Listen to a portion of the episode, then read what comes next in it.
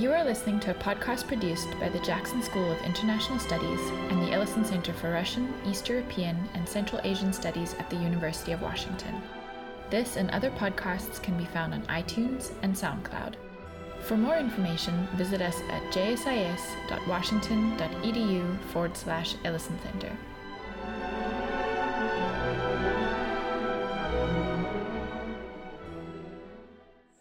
This is Professor James Felak from the History Department here at the University of Washington, and he specializes on Central Eastern European region, so he will cover that part of Europe within our topic today. And um, do you want me to just darken the screen? Yeah, that's fine, I don't need anything. Okay, And, and you have the handouts? yes, I Okay. will pass these So it's a around. pretty basic handout. Those are just, um, so I'm gonna talk about Poland and Hungary. I'll talk about three political parties. They're all listed. Uh, the two that are governing, I have their leaders there, uh, as well. So, um, East Central Europe is, is a place where when one thinks of sort of right-wing populism, it's had the most success of anywhere in Europe. Whereas in Western Europe, these these uh, parties are kind of out there on the, the kind of on the side, sort of as a uh, kind of looming in case there's a crisis. Maybe they'll grow and become uh, capable of stepping into power. Well, in East Europe, in a couple of places at least, these parties are already in power, uh, and in fact, in power in a, in a fairly dominant position. And that's Poland and Hungary. So I want to talk about the kind of right-wing populist party in both of those countries, and then also talk about a, a really extreme uh, party uh, in Hungary, which is really about as close to neo-fascist as, as you're going to get, and it's also doing fairly uh, successfully, probably stronger than any such party anywhere in Europe. Uh, so these movements are, are felt most strongly, and they're uh, having the most success in the areas uh, that I'm talking about today. So let me start with Poland. So you have the Law and Justice Party, it's called, or Prawo i, Sprawi, uh, i Sprawiedliwość. They're the number one party in the parliament. They have most of the seats. They were founded, they were rooted actually in the solidarity movement that uh, fought the communists on behalf of labor rights and human rights. Um, like a lot of these parties start out uh, with people who have credibility for fighting for what we think of as the more sort of liberal causes. Uh, but in 2001, a couple of activists uh, from the former Solidarity Union uh, founded a party. They were the Kaczynski twins, uh, Yarosław and Lech, and they were actually they were they were twins. They were child actors, uh, and they were you know, like Mary Kate and Ashley, uh, or the Zach and Cody. Uh, they were child actors, and then they got involved as as activists uh, in the late communist period, and then became politicians uh, in the 90s and founded this successful political party. Um, and there was a lot of resentment in Poland in the 1990s because there was this feeling, uh, largely true, that when the communists stepped aside and Poland transitioned into a you know, democratic Western style society, the communists were given golden parachutes, and a lot of them really made out like bandits in the 90s. Uh, they used their, you know, connections. They used all the money they'd been, uh, you know, robbing people of in the 70s and 80s, and then leveraged that into successful business careers and other opportunities. Uh, so there was a lot, of, a lot of resentment that the people that actually suffered under communism were still suffering in the 90s uh, and, and beyond, and a lot of the communists made out well.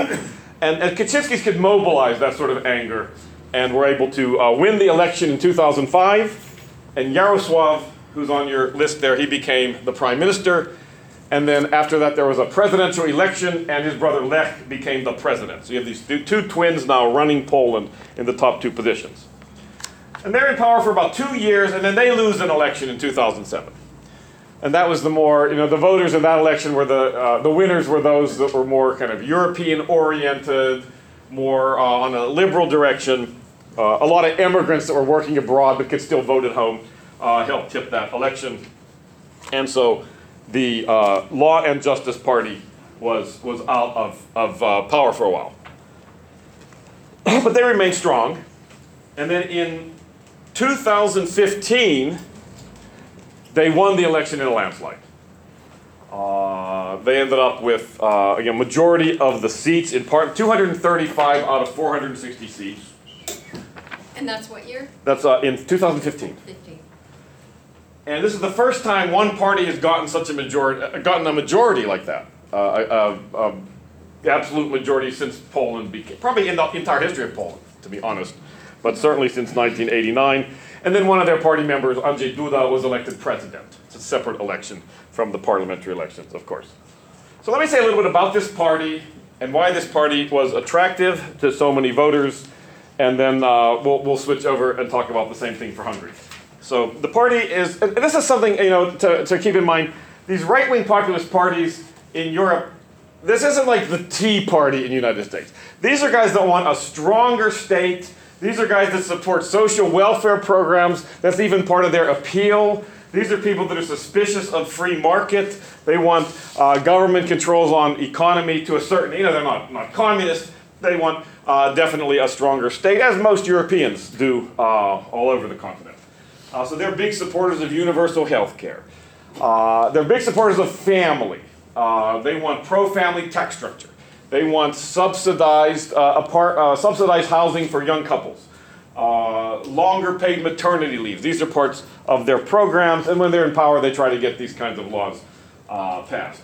They tend to be protectionist economically. They want Polish businesses to get the contracts, not have things uh, being produced and bought from abroad if they can help. I mean, they're not like, radical autarkists or anything, but they want to do more for the Polish economy rather than uh, buy everything from abroad. They also kind of drift toward authoritarianism. Uh, they want stronger executive. They want to weaken the oversight over the executive branch. So they want to, you know, undermine or weaken judicial independence. They want to undermine or weaken the uh, independence of the media. Uh, so they'll pass laws or appoint people uh, that'll take the country in that direction. They make sure that they have uh, that the civil service has people loyal to them. They make sure that the intelligence services have people loyal to them. Uh, Poland, the government owns a lot of businesses. And they'll make sure the people running those businesses, the CEO, is loyal to the party. Um, you'll have guys, uh, The Economist magazine was complaining uh, last year, guys running Polish corporations appointed by the state who don't really understand the business the corporation does. A lot of the guys don't speak English, which is unusual as a CEO of a major European uh, corporation, European corporations.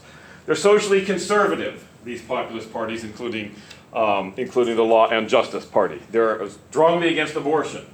They're against gay rights. Uh, they're against violence in the media. They're against sex in the media. They're for blue laws. I grew up with these, where certain things are closed on Sunday uh, to protect you know, families and, and whatnot. Uh, their foreign policy, they're, they're leery of the EU, even though they belong, uh, but they're much more positive about the United States. So it's an Atlanticist foreign policy. Uh, they're very pro Israel uh, in the Middle East. They're very hostile to Russia. This makes really the Poles more or less unique among populist right wing movements. Because just about everywhere else in Europe, the populist right wing likes Russia and likes Putin. But in Poland, because of the historical experience with Russia, uh, they're hostile. Um, they're hostile to immigration. They don't want immigrants coming uh, particularly from Middle East or North Africa uh, into Poland. So it's a very popular part of their program. Uh, they tend to believe in conspiracy theories. There's a, a, huge conspiracy theory right now in Poland. It's been going on for years. Uh, in 2010, the Polish president, Lech Kaczynski, one of the twins, died in a plane crash. He and 94 other Polish dignitaries were flying to Russia for a commemoration of uh, where the Russians murdered 22,000 Polish officers during World War II. Uh, and the plane crashes.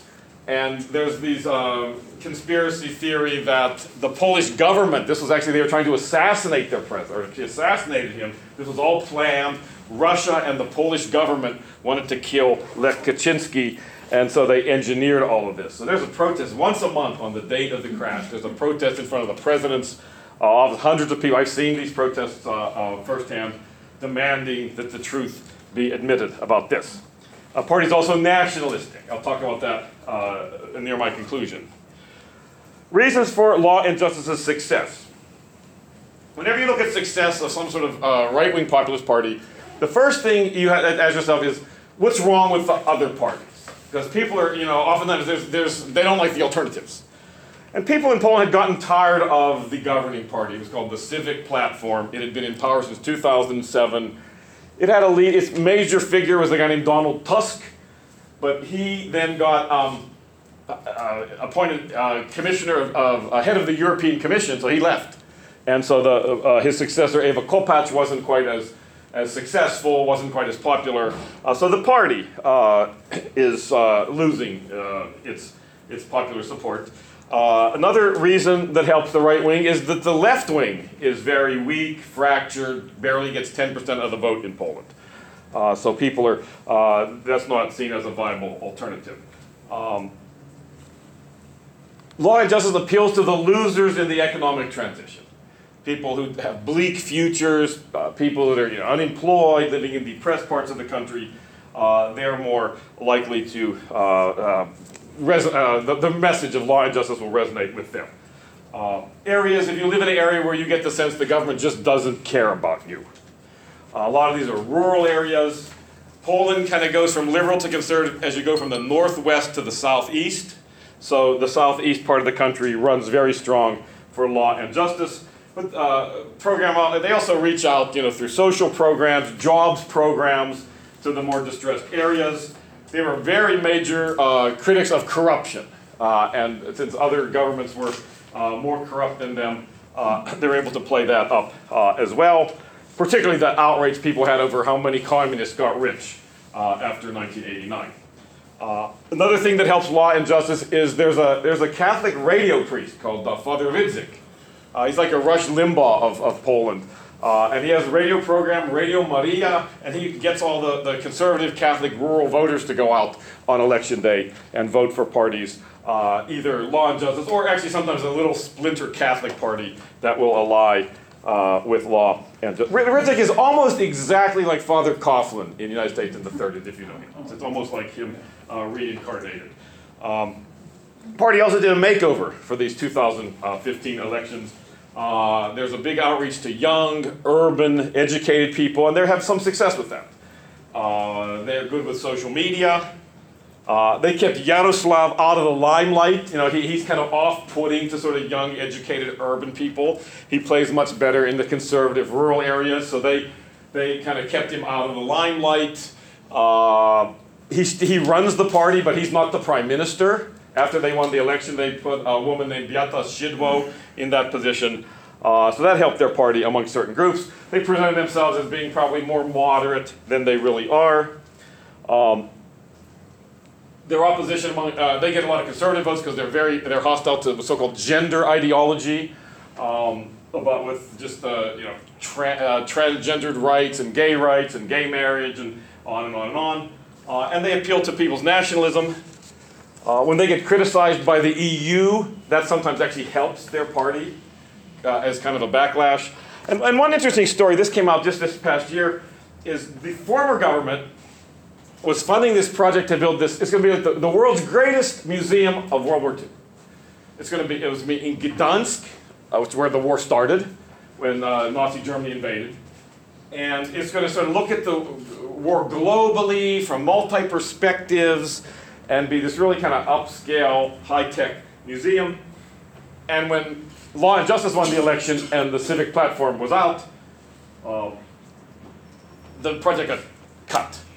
Uh, and Law and Justice argument, which I think a lot of Poles would agree with, was like, why should we have to have a global museum? Why can't we have a museum that celebrates Poland? talks about how we're the heroes and we're the victims, and talks about the war from a Polish perspective. Like every other country in the world talks about the war or their wars from their own perspective. Why do we have to be the ones that are cosmopolitan? Uh, so you got pushback, and so the countries divide over these kinds of issues. Uh, and then, of course, immigration, very unpopular, uh, and law and justice being anti-immigration in a big way, uh, get support that way.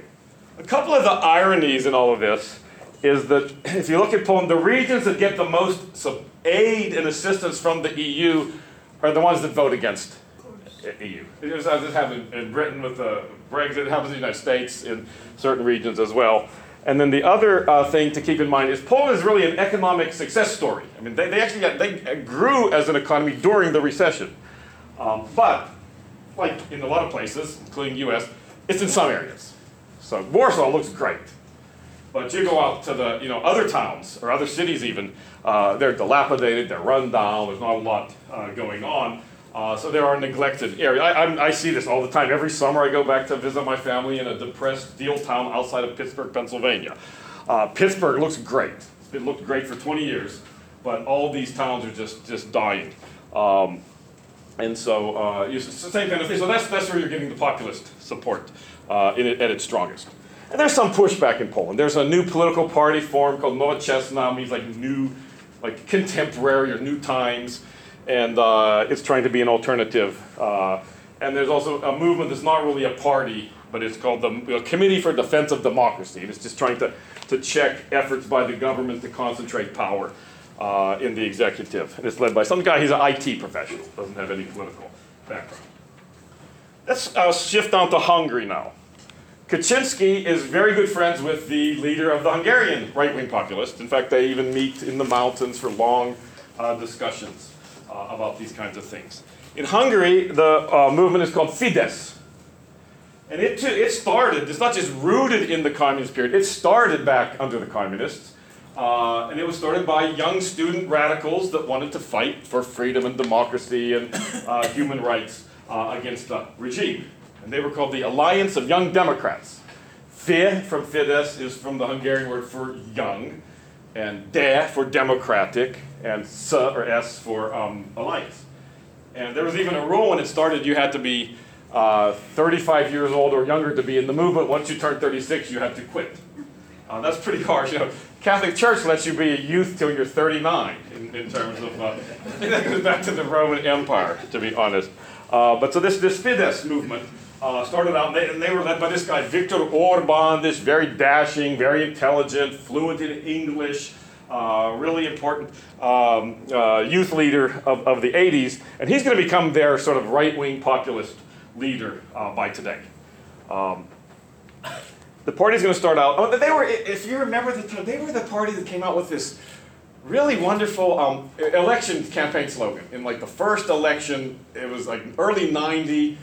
Uh, very first election, the communists are running against the socialists, against Fidesz, against Hungarian Forum. There are about seven or eight uh, big parties. And they had the, the uh, it had a picture of Leonid Brezhnev, the Soviet leader, giving a big wet kiss on the mouth to Janos Kadar, the Hungarian uh, communist leader. And then it had this like cute young couple on a park bench kissing each other. And then it said like that's this is them and this is us, or their kiss and our kiss. And uh, so they, they were a popular, uh, well-liked party. They weren't really large. Um, they were really only for young people to start. Um, but by the early 90s, um, they start to become more conservative and they start to get a lot more votes. Uh, and by 2002, they're getting 41% of the vote. They lose by 1% to the socialists. And then in 2010, they defeat the socialists in a landslide uh, and end up getting 68% of the seats in parliament. That doesn't mean they got 68% of the vote. European elections are, are very strange, and you can, um, with all kind of parties, and then second follow-up elections, and on and on and on. So, so then and parties that don't qualify, even though they'll get votes, they don't get enough to get a seat, and so you end up with uh, so the uh, Fidesz got about 52% of the vote, but got 68% of the seats. And that's a super majority. You can amend the Constitution with 67%. So this is a safe majority. Um, why did they win? Well, first of all, and you always, always look at the alternative. The socialists had totally screwed things up while they were in power. The economy was in bad shape, and their leader got taped at a cabinet meeting saying, we lie about the economy so we can get votes. And so uh, he got voted out after that, uh, and that was the end of them. So Fidesz ends up with 133 out of 199 seats. Now, what about its character? Similar to Law and Justice, um, very much uh, for drifting the country in an authoritarian way. Weaken media oversight, weaken judiciary oversight uh, or independence. The EU will fight with Hungary about these things. Um, big uh, supporters of social welfare, uh, like, like law and justice. Uh, but where they differ from law and justice is foreign policy. Orban, their leader, is pro Russia. He likes Putin. Partly this is because Hungary has no source of energy and they want to get cheap energy from Putin. Uh, partly it's because they want to find alternative trading partners to the EU. Partly it's to balance out the EU. So, you know, we, if they try to dictate to us, we have this big friend in the East we can turn to. Partly it's because the U.S. is disengaged from this part of the world. You know, Obama's kind of uh, not written off completely, but really uh, minimized American interest. And if, if you're in one of these East European countries and you're suspicious of the EU, you would like to turn to the United States as your big outside friend. If the United States doesn't care, then you turn to Russia. Orban wants to have kind of an illiberal democracy, he calls it. Uh, and he wants Russia and Turkey are kind of his models. Very hostile to immigrants, uh, which is, uh, and uh, taking in refugees, which is very popular uh, in Hungary. In fact, he takes the lead in Europe in a lot of ways in fighting against what they're seen as kind of German pushed policies to accept uh, immigration. In spring of 2015, Fidesz's support was starting to, to wane. They lost their supermajority in a couple of um, by-elections where you know some seat opens up and you have to have a follow-up election.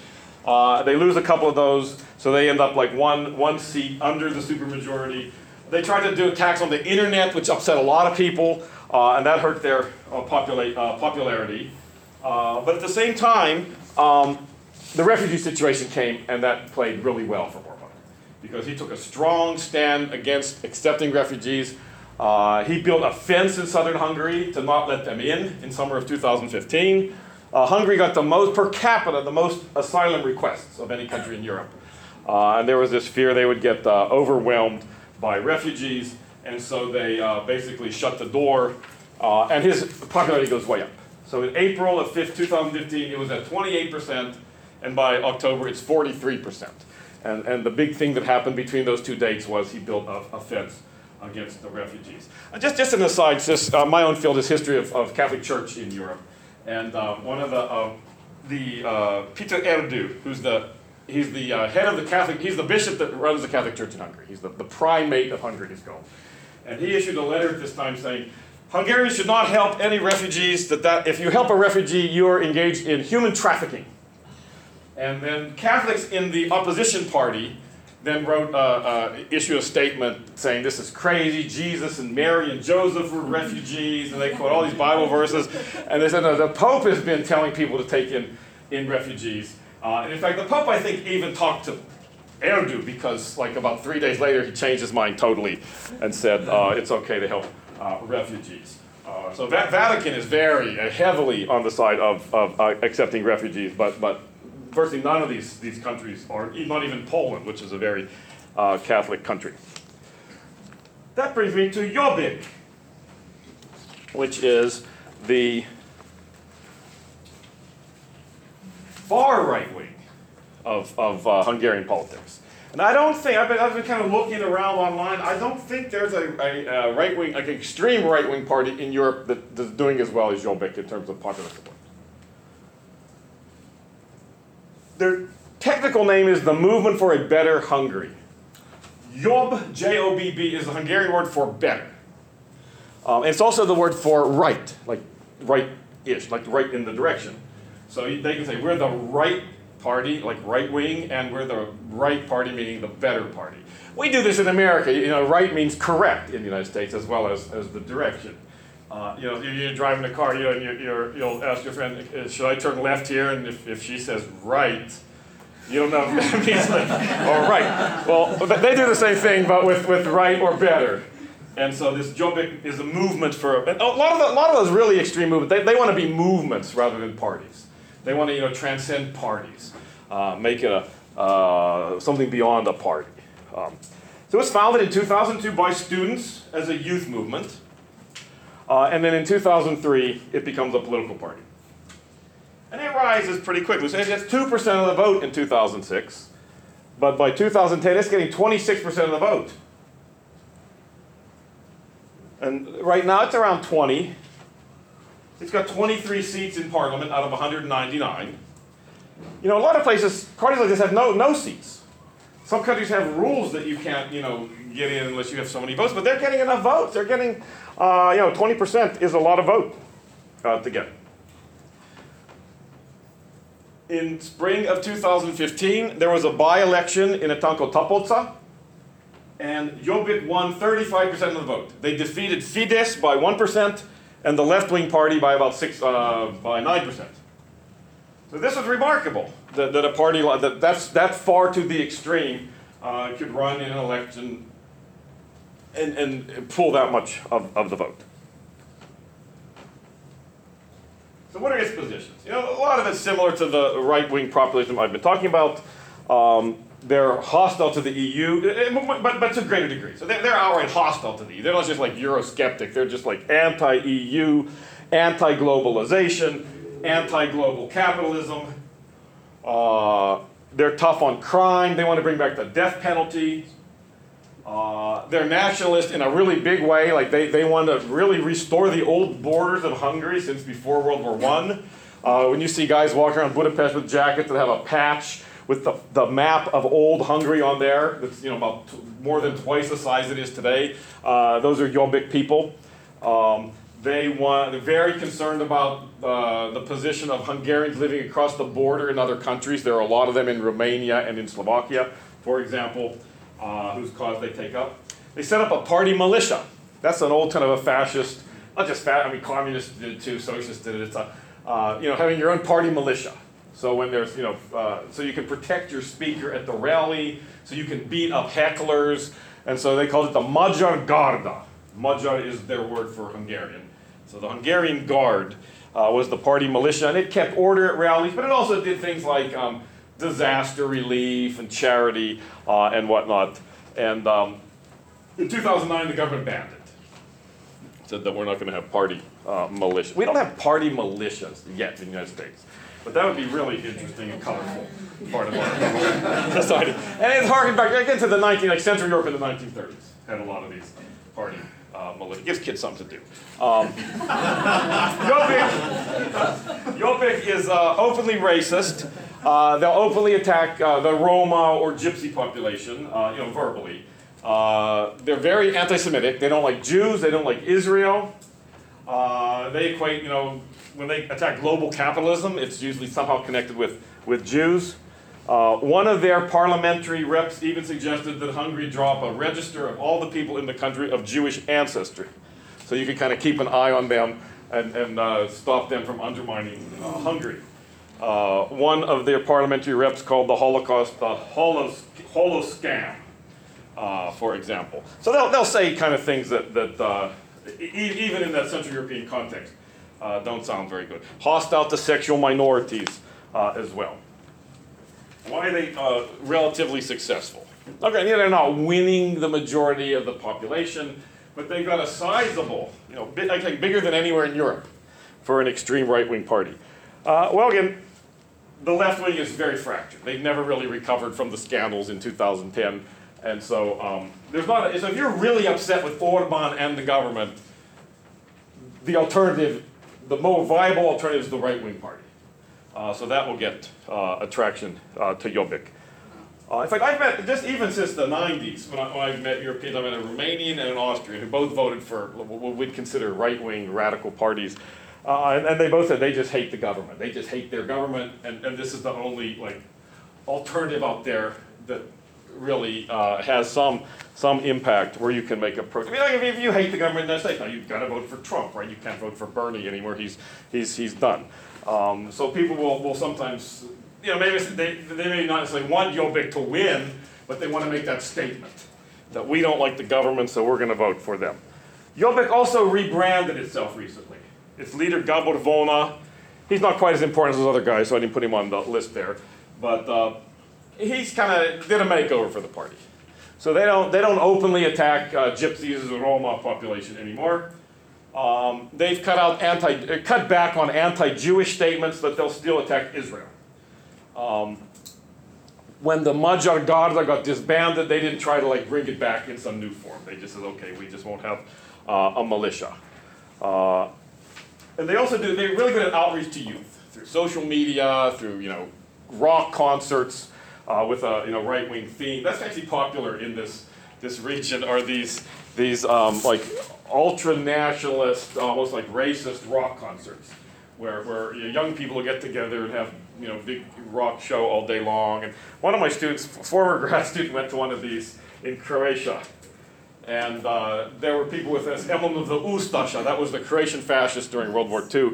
Uh, and you know, like, like some like you know, 19-year-old girl wearing real like Daisy Dukes or whatever, and has like a has like a Ustasha symbol tattooed to her thigh. You know, people like this. And he sent me some some pictures, and he tried to light he tried to light somebody's Ustasha flag on fire with his cigarette, and and luckily somebody one of his friends stopped him. Um, or they would have killed him probably. Um, you got to be really careful with that. But anyway, this is this is part of this kind of youth culture. Is there's this right wing youth culture uh, you find in this region. Um, this helps Orban in a couple ways. First of all, Orban and Fidesz can say, look, you know, don't call us radical uh, extremists. Jobbiks are the extremists. We're the moderates. We're the normal guys here in the middle. Uh, also, because Orban is hostile to immigrants, Jobbik can't use that issue against him if Orban was being immigrant friendly like Angela Merkel, Jobbik would be getting bigger, bigger, bigger. Uh, but Jobbik uh, can't take advantage of Orban's uh, softness on immigrants because Orban isn't soft on immigrants. So let me uh, kind of uh, make some conclusion. Actually, I can be done by about, I'll be done about five minutes and then there'll be some questions and then we can take a break. Um, so why were the populists successful in this region? I already mentioned some reasons. Let me just kind of reiterate and expand on a few. So economic insecurity. You know, where there's unemployment, where there's stagnant wages, uh, these movements will have appeal. Also, the idea that, you know, when a country's cutting its budget at home and having to cut some programs, and then they're also taking in refugees and giving the refugees benefits, that makes people really mad. It's like we have all, if we have money for you know Syrian refugees, why don't we have it for ourselves? So that's a long uh, mentality you'll find in a lot of places. I mean, almost anywhere would think like that uh, under certain conditions. Secondly, there's the sense that the EU and Europe is run by self-serving elites who aren't held responsible for their mistakes. And that there are these real problems in Europe. There are serious problems with unemployment. There are serious problems with the threat of terrorism. Uh, and all the European uh, Eurocrats can do is say, well, you're a fascist if you, if you bring those issues up. And you know, calling somebody a fascist isn't going to stop terrorism and it's not going to create jobs. Uh, and so, in this sense, Europe's not really responding to these real problems. They're just calling names uh, at the people who are pointing these problems out. There's cultural insecurity. The sense that governments are unable to protect their own citizens from terrorism. Uh, so, uh, if we didn't know this already, we learned uh, fairly recently that in Europe, intelligence agencies don't often share information. So, one country might have a list of terrorists, but it doesn't tell the other country uh, about it. Uh, that's been a problem. There's this sense of loss of control over your borders. You know, if someone comes in, if terrorist comes into Europe in Sicily, he can go all the way to Denmark without having to show anybody a passport or any sort of documentation. that's people say that that's a mismanagement uh, of the situation. Uh, an appeal that populists have, and they have it all over the world, is uh, uh, they're seen as a reaction against political correctness.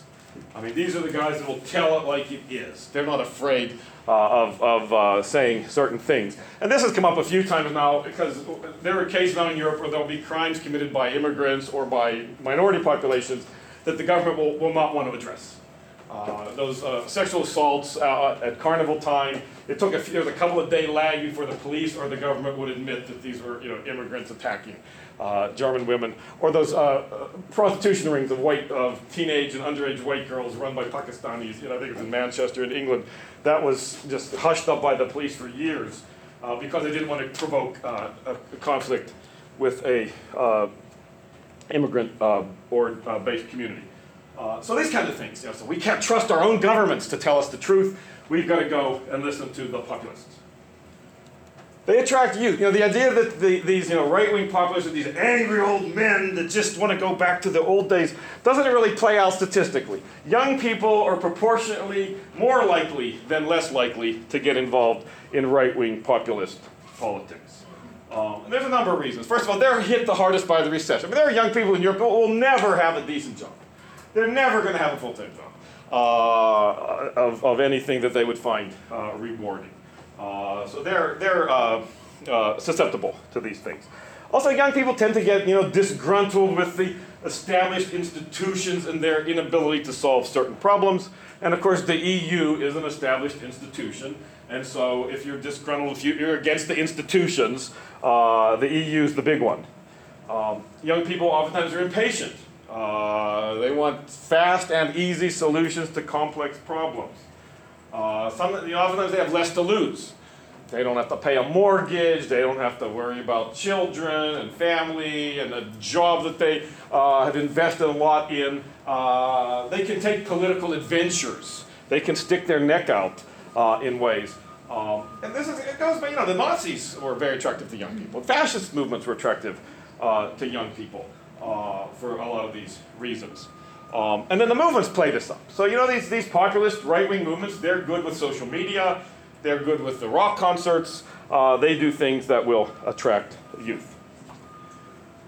Another thing that, in a sense, can help helps the right wing uh, parties, not, not uh, Law and Justice or Fidesz, because they're in the government, they're ruling. But in a lot of places where the right wing party is still on the margins, like Jobbik and some other places, um, the fact that the other parties treat you like a pariah, they don't want you in the government.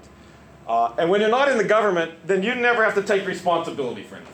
You can sit back and criticize and criticize and criticize and never have to. Wait, you said this with the United States. You know, if you're, if uh, you know, Trump can criticize everything the government does because he's not been in the government, whereas as Hillary Clinton, you know, criticize the government, you're criticizing her. She's been a, a player in it for many, many years.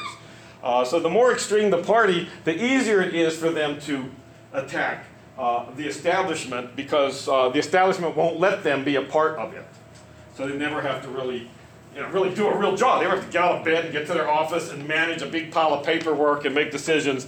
Uh, they can just point out all the mistakes that other people are making. Um, big thing helping them is this, this uh, refugee slash immigration question. Uh, and I'll end with a couple of, of, points that I think make Eastern Europe different from the rest of Europe. Uh, and one is East European countries don't have that kind of Western guilt about the non-Western world. You know, the, the, Hungary didn't have colonies in Africa, and then, and, you know Slovakia didn't you know, own the, the Indian subcontinent. You know, they're not in a situation like Britain or France or these countries that have these big empires ruled over non-Western peoples and now feel that they have some sort of a debt to them. Uh, East, East European countries have no, no sense of this at all. In fact, they, their feeling is we were actually the, the colonized people. We were the people that were part of somebody else's empire. Uh, the Russians, but even if you're in the southern part, the Ottoman Empire. You know, we were the victims of, of Muslim oppression for hundreds of years. We don't have to feel guilty about that the way the British and the French and the Germans and other people uh, do. Uh, so that, that's, that, that's just easier in Eastern Europe to just say we don't want immigrants. Uh, and then the other issue uh, that makes Eastern Europe uh, a bit different is uh, nationalism, is, or, or, just national identity, is very important because you're talking about countries that, again, in, in, as they tell their own history, they were under somebody else's authority for hundreds of years. And then late 19th, early 20th century, they got independence, they got their own nation states, and then pretty quickly, those got taken over by Hitler, and then they got taken over by the Soviet Union, and it wasn't until like the 1990s that these guys, a lot of them, were getting their independence back.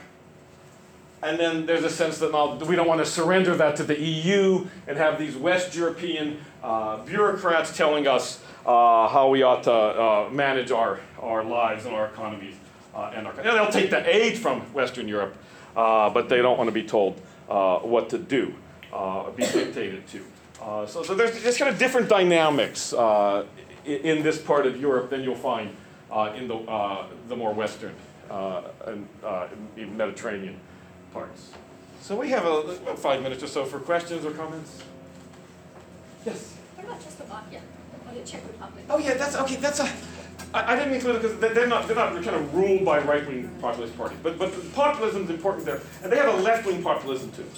So the Czech president, eh, the Czech government's more kind of middle of the road, you know, just middle of the road mainstream party. But the president's a kind of a left wing populist from the socialist movement, Zeman. He's kind of a colorful character. Um, and then Slovakia has a, the government's kind of a, a weird assortment of right wing and left wing parties. Uh, it's called Smer. They get about half the country's vote. It's, it's pretty pretty uh, popular party. And they, they like Russia. They like Putin. Uh, they want this kind of for social welfare programs, but also for like a more authoritarian system. So they, they mirror a lot of these, but it's kind of a mix of kind of like kind of a lot of either former communists or people that come out of that movement as well, kind of merging in with this kind of a right wing movement. And, and they'll play up, you know, kind of like hostility toward Hungarians, and so they'll use so they'll use a lot of the same things the other guys are, are using, but but they're more um, more kind of a mix of left and right. But the, the populism is still is, is playing out in those places. Yes. Um, do you think, uh, I've been in Hungary, Uh-huh. um, like on the one hand, they have Terror House, which exposes all Oh, yeah, yeah. of these levels of fascism through communism. Um, do, my sense was that another factor was also the, um, the warrior heritage of the Magyar people and them being kind of a unique ethnic group, it's a little bit different than any of the other countries around there, their language is different, do you feel like that's a yeah, real yeah. There's a, yeah, and there- this whole, um, you find that all that kind of Hungarian nationalism is a sense that we're unique, there's nobody on earth with a language like ours. We came in from, you know, Central Asia or even east of there, and, and we're surrounded by this sea of in, in, like Slavic people and German people and so on, so we've got to like tenaciously uh, stick to our identity. So kind of playing up that, yeah, that, that's something definitely that plays into Hungarian uh, nationalism. And also, also, a lot of these populist movements will have a positive view of their country's regime during Second World War, as, as the Jo- Jobbik does. And those countries, since they were all, you know, pretty much allied with Hitler, uh, the, you know, from our perspective, that's like a really bad thing to do. Yeah. These neo-national parties that are in Eastern Europe, obviously heavily influenced by socialists or Russia or that sort of thing. Are there any that are pretty conservative or in regards to the economic scale, like free market? Yeah, you, you, you have those, tho- oh, that's, you're more likely to find that on the kind of the center and left center. So in Poland, the more leftish parties are more free market than, than the right-wing party. The same would, would go for Hungary. And I think same would go for Czechoslovakia and, the Czech one. So this, yeah, that, those are considered like kind of liberal Western ideas. Uh, that, uh, so, so yeah, so what we call conservative United States doesn't play that, like, play the same way in anywhere, really in a lot of Europe, let alone Eastern Europe. But that's a good question. So you'll, you'll definitely have those guys. Uh, and, you know, like Václav Klaus, who was the former president of Czech, Czech Republic, he, he was very much kind of, you know, um, sympathetic to market and, and whatnot, but, um, but, uh, the, the real populists, they, they want is kind of a strong state that's gonna be kind of paternalistic state. You know, take, because you gotta, get votes too, you gotta give people something to get their vote. Somebody else? Oh, yes.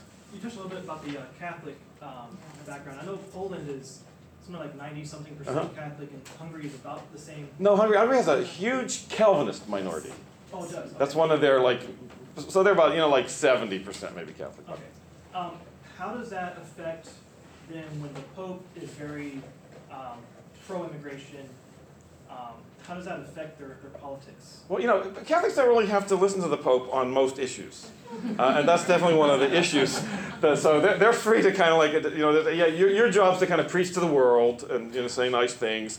But we, we have to live with this stuff. So if we, we bring in immigrants and they start blowing things up, that, that's, we have to live with that. So we, you know, in fact, the Polish, they even asked one of the Polish government officials the exact question you asked me. This guy was real Catholic and he says that, you know, it's like his job is to, you know, preach and our job is to protect the security of the Polish citizens. And so, so they- they'll make those, those sort of. I mean, even Paul Ryan is, is Catholic now, and he has economic policies that are way off uh, Catholic teaching uh, from that you would get from the Pope. So it's it's on those sorts of where, where you're kind of applying Catholic teaching to your situation. There's a lot of like like freedom in how you want to uh, address those things. So, yes.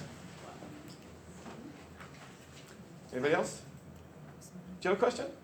No. Okay. Did you say seventy percent of Calvinistic? No, about about twenty percent Calvinist. Okay, thank you. And that, that was a huge, you know, Poland actually used to have a lot of Calvinists too. That was a, uh, the nobility liked Calvinism because they're kind of like nobles are kind of like elders or presbyters, and um, and that's a big a big part of their whole. And a lot of the Hungarian national heroes were Calvinist. The guys that fought the Habsburgs and all of their various revolutions. And in Hungary, the, the Protestant, you can tell the Protestant churches because they, it's, they don't have a cross on top, they have a mace with spikes. It's like we're the fighting uh, Calvinists. And, uh, in Debrecen, in their city, they call that the, the second Geneva. Yeah.